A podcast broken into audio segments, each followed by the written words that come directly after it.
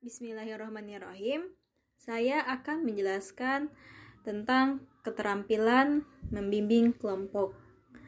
Yang pertama itu ditilik dari segi pengertiannya. Menurut Jamarah, diskusi kelompok merupakan suatu proses yang teratur, melibatkan sekelompok individu dalam suatu interaksi tatap muka secara kooperatif untuk tujuan membagi informasi, membuat keputusan, dan memecahkan masalah. Nah, sedangkan menurut Mulyasa da dalam Suwarna tahun 2006, diskusi kelompok adalah suatu proses percakapan yang teratur yang melibatkan sekelompok orang dalam interaksi tatap muka yang bebas dan terbuka dengan tujuan berbagi informasi atau pengalaman, mengambil keputusan atau memecahkan suatu masalah. Nah, diskusi kelompok ini merupakan strategi yang memungkinkan siswa menguasai suatu konsep atau memecahkan suatu masalah melalui satu proses yang memberi kesempatan untuk berpikir, berinteraksi sosial, serta berlatih sikap positif. Nah, diskusi kelompok juga dapat meningkatkan kreativitas siswa, terus melatih e, berpikir kritisnya siswa, serta membina kemampuan berkomunikasi, termasuk dalamnya keterampilan berbahasa. Nah, jadi keterampilan membimbing diskusi kelompok kecil adalah melaksanakan kegiatan membimbing peserta didik agar dapat melaksanakan diskusi kelompok kecil secara efektif dalam rangka mencapai indikator. Nah, keterampilan ini sangat penting dan perlu banget untuk kita miliki dan kita asah karena keterampilan membimbing diskusi kelompok kecil adalah salah satu keterampilan dasar yang dapat membantu kita e, mengajarkan kepada siswa dan mencapai tujuan pembelajaran. Di diskusi kelompok itu juga, selain untuk e, mendapatkan pengetahuan atau informasi, tentunya siswa juga dilatih keterampilannya dan sikapnya. Maka perlu e, sebagai orang dewasa atau sebagai guru yang memfasilitator uh, uh, di kelas, kita perlu untuk memahami uh, tentang keterampilan Selanjutnya, ada karakteristik dari diskusi kelompok kecil. Yang pertama, beranggotakan 3 sampai 9 orang atau 3 sampai 9 anak. Idealnya berisi 5 sampai 9. Lalu yang kedua, ada berlangsung dalam interaksi secara bebas. Nah, bebas di sini adalah tidak ada tekanan dan paksaan. Selain berinteraksi secara bebas, ada berinteraksi secara langsung, yang artinya semua anggota kelompok mendapatkan kesempatan untuk saling beradu pandang, saling mendengarkan, dan saling berkomunikasi satu dengan yang lainnya. Lalu yang ketiga, mempunyai tujuan tertentu yang akan dicapai dengan kerjasama antar anggota kelompok. Lalu yang keempat, berlangsung menurut proses yang teratur dan sistematis menuju suatu kesimpulan. Nah, karena dalam diskusi kelompok ini memiliki tujuan serta uh, berlangsung secara teratur, di sinilah peran guru sebagai fasilitator dibutuhkan untuk membimbing uh, para peserta didik agar apa yang dibahas sama peserta didik itu tidak melebar ke hal-hal yang tidak diperlukan seperti itu dan di sini juga yang diperlukan uh, peran guru untuk meluruskan atau membimbing jika ada persepsi uh, peserta didik yang keliru. Mungkin cukup sekian yang dapat saya sampaikan.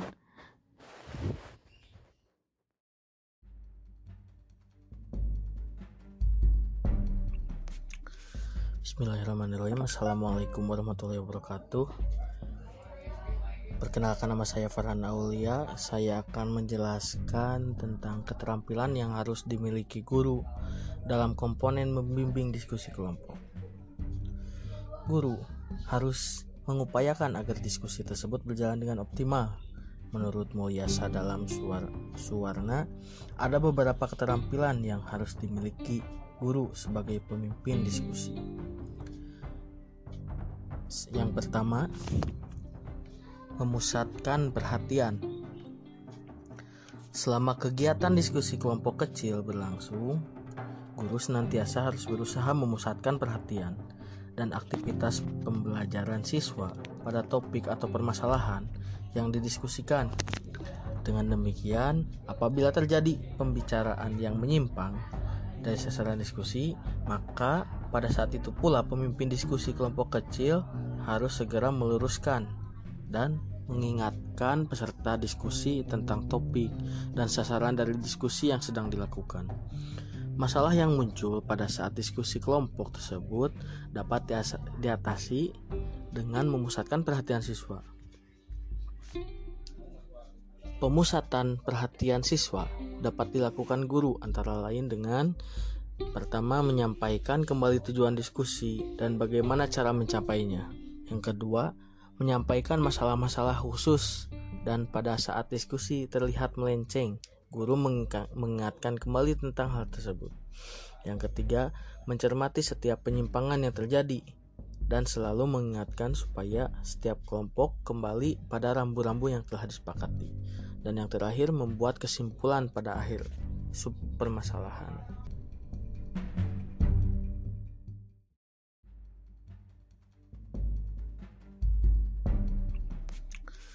Bismillahirrahmanirrahim Assalamualaikum warahmatullahi wabarakatuh Perkenalkan nama saya Farhan Aulia Saya akan menjelaskan tentang keterampilan yang harus dimiliki guru Dalam komponen membimbing diskusi kelompok Guru harus mengupayakan agar diskusi tersebut berjalan dengan optimal.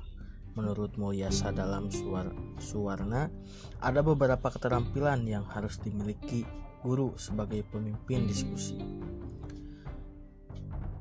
Yang pertama, memusatkan perhatian. Selama kegiatan diskusi kelompok kecil berlangsung, guru senantiasa harus berusaha memusatkan perhatian dan aktivitas pembelajaran siswa pada topik atau permasalahan yang didiskusikan. Dengan demikian, apabila terjadi pembicaraan yang menyimpang dari sasaran diskusi, maka pada saat itu pula pemimpin diskusi kelompok kecil harus segera meluruskan dan mengingatkan peserta diskusi tentang topik dan sasaran dari diskusi yang sedang dilakukan.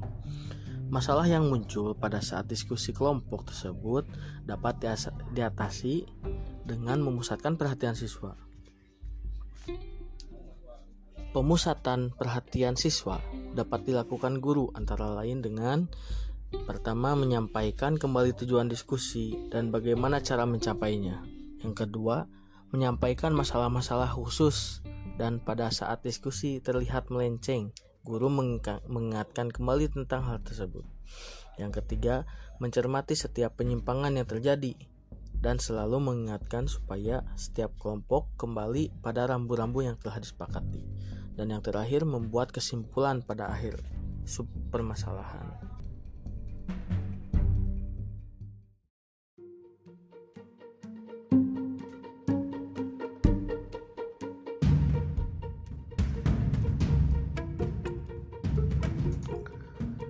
Yang kedua, ada memperjelas masalah atau urunan. Pada saat diskusi berjalan, kadang-kadang pertanyaan, komentar, pendapat, atau gagasan yang disampaikan peserta ada kalanya kurang jelas sehingga jelas mengaburkan pada topik pembahasan. Kadang-kadang juga menimbulkan ketegangan atau permasalahan baru dalam diskusi.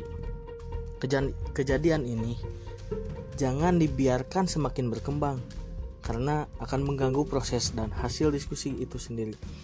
Oleh karena itu, guru atau pimpinan diskusi harus segera memperjelas terhadap pendapat atau pembicaraan peserta diskusi yang kurang jelas yang ditangkap oleh peserta diskusi yang lainnya. Dengan demikian, melalui upaya guru atau pimpinan diskusi terlebih dahulu memberikan penjelasan yang diperlukan, maka setiap peserta diskusi akan memiliki persepsi yang sama terhadap ide yang disampaikan oleh kelompok diskusi. Yang ketiga, menganalisis pandangan siswa. Perbedaan pendapat dalam diskusi adalah suatu yang wajar dan sangat mungkin terjadi. Namun, yang harus diperhatikan oleh guru atau pimpinan diskusi adalah bagaimana agar pendapat tersebut menjadi pendorong dan membimbing setiap anggota kelompok untuk berpartisipasi secara aktif dan konstruktif terpecahkannya masalah yang didiskusikan. Di sinilah pentingnya melakukan analisis terhadap pandangan yang berbeda yang dimunculkan oleh setiap peserta diskusi. Analisis terutama ditunjukkan untuk meminta klarifikasi atau alasan yang dijadikan dasar pemikiran terhadap pendapat dari masing-masing anggota kelompok diskusi. Dengan demikian, semua peserta diskusi akan memahami dan menghargai terhadap perbedaan pendapat yang dikemukakannya. Setelah diperoleh informasi, alasan-alasan dari masing-masing anggota berkenaan dengan pendapat yang berbeda-beda itu, maka selanjutnya pemimpin diskusi dapat menindaklanjuti dengan mencapai kesepakatan terhadap hal-hal mana saja yang disepakati bersama sehingga dari diskusi tersebut membuahkan kesimpulan bersama.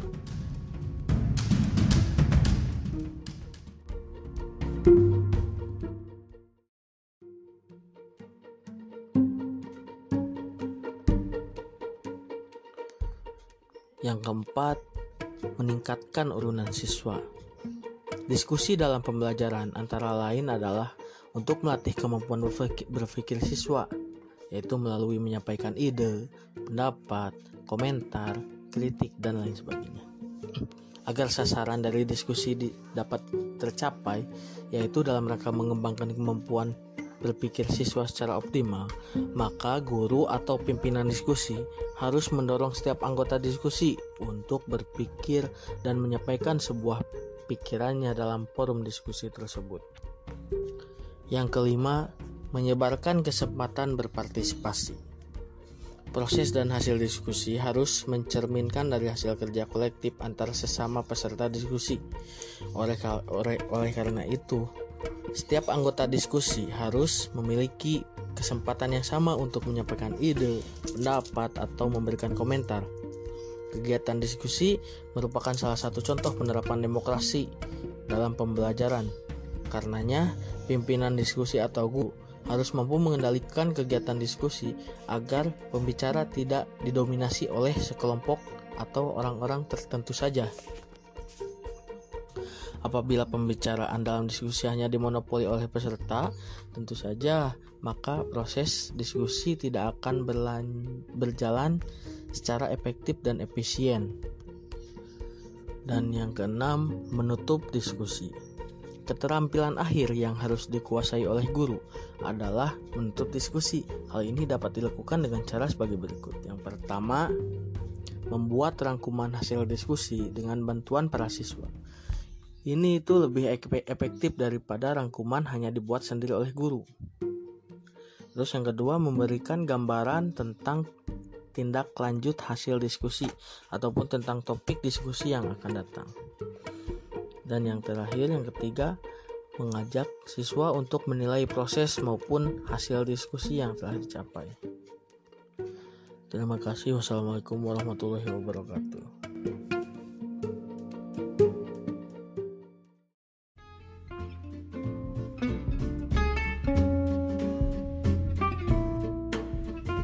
kasih kepada moderator yang telah mempersilahkan saya untuk melanjutkan menjelaskan materi.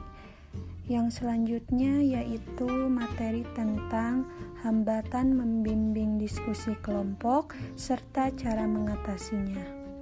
Yang pertama ada perbedaan intelijensi. Hambatan yang berasal dari siswa berkaitan dengan perbedaan tingkat pemahaman siswa terhadap masalah atau materi yang akan didiskusikan sangat berhubungan dengan intelijensi siswa. Menurut Jamarah tahun 2000 mengungkapkan bahwa intelijensi adalah kemampuan untuk memahami dan beradaptasi dengan situasi yang baru dengan cepat dan efektif, kemampuan untuk menggunakan konsep yang abstrak secara efektif, dan kemampuan untuk memahami hubungan dan mempelajarinya dengan cepat. Hal ini sejalan dengan Slameto tahun 2003 yang menyatakan bahwa intelijensi besar pengaruhnya terhadap kemauan belajar siswa. Dalam situasi yang sama, siswa yang mempunyai intelijensi yang tinggi akan lebih berhasil daripada siswa yang memiliki intelijensi yang rendah. Kenyataan di lapang, kenyataan di lapangan menunjukkan Guru lebih mudah mengajar di kelas unggulan karena lebih cepat memahami materi daripada siswa di kelas non-unggulan. Nah, cara guru untuk mengatasi hambatan ini yaitu dengan memberikan contoh-contoh yang lebih nyata dan menjelaskan lebih detail. Menjelaskan lebih detail lagi masalah ataupun materi yang didiskusikan.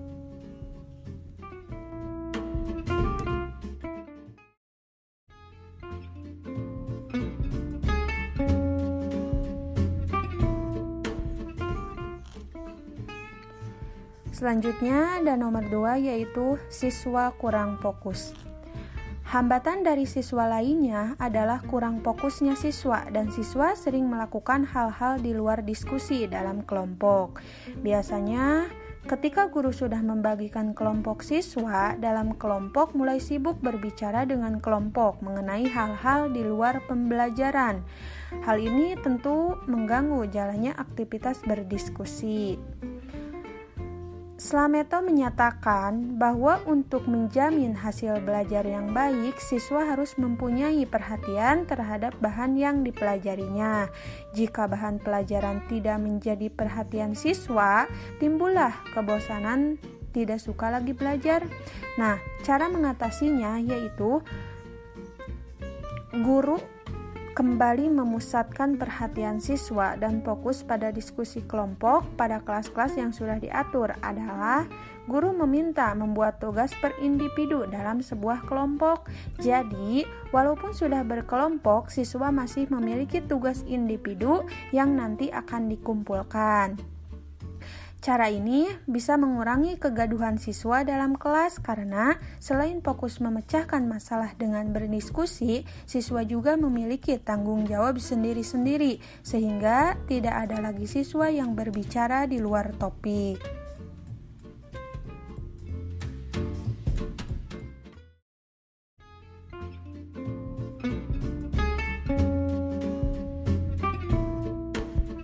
Selanjutnya yaitu nomor 3, perbedaan kondisi siswa dan kelas. Selain itu, hambatan dari siswa adalah kondisi siswa yang berbeda di setiap kelas dan setiap pertemuan yang mengharuskan guru senantiasa harus bekerja ekstra keras dalam membimbing siswa yang pendiam atau pasif dengan cara memotivasi siswa. Biasanya, siswa yang pasif jika sudah dalam kelompok siswa hanya diam dan tidak melakukan apa-apa, tidak melakukan komunikasi sedikit pun dengan anggota kelompok lainnya. Hal ini tentu akan berakibat buruk bagi siswa yang bersangkutan. Cara untuk mengatasi hal tersebut, guru bisa melakukan siswa yang pasif menjadi aktif adalah dengan cara memotivasi siswa yang memberikan perhatian lebih kepada siswa tersebut. Guru juga selalu memberikan pernyataan yang mengatakan bahwa siswa pasti bisa melakukan atau mengerjakan tugas yang diberikan secara berkelompok.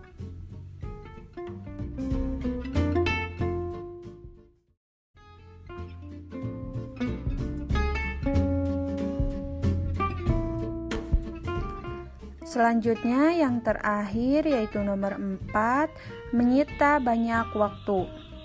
Hambatan lain muncul dari faktor waktu. Waktu pembelajaran yang banyak tersita dengan kegiatan berdiskusi. Kegiatan berdiskusi memang membutuhkan waktu yang relatif lebih banyak dibandingkan menggunakan metode lain. Dalam keterampilan membimbing diskusi, guru masih agak sulit dalam mengatur waktu, sehingga pada saat menutup diskusi kurang maksimal. Dalam membuat keputusan, diskusi kelompok kecil memerlukan pertimbangan-pertimbangan yang memakan waktu daripada kalau keputusan itu dibuat secara individu. Selain itu, diskusi tidak hanya memakan waktu, tetapi juga pemborosan waktu. Diskusi yang tidak mendapatkan pengarahan dapat melantur dan tidak relevan dapat sal dapat salah atau juga batal karena salah informasi. Dapat membingungkan karena kombinasi yang tidak pada tempatnya. Untuk mengatasinya, untuk mengatasi kekurangan waktu itu, guru lebih matang mempersiapkan masalah dan memperkirakan waktu yang akan dipergunakan. Guru tidak akan membuang-buang waktu terlalu banyak dengan terlalu lama memberikan pemahaman mengenai materi.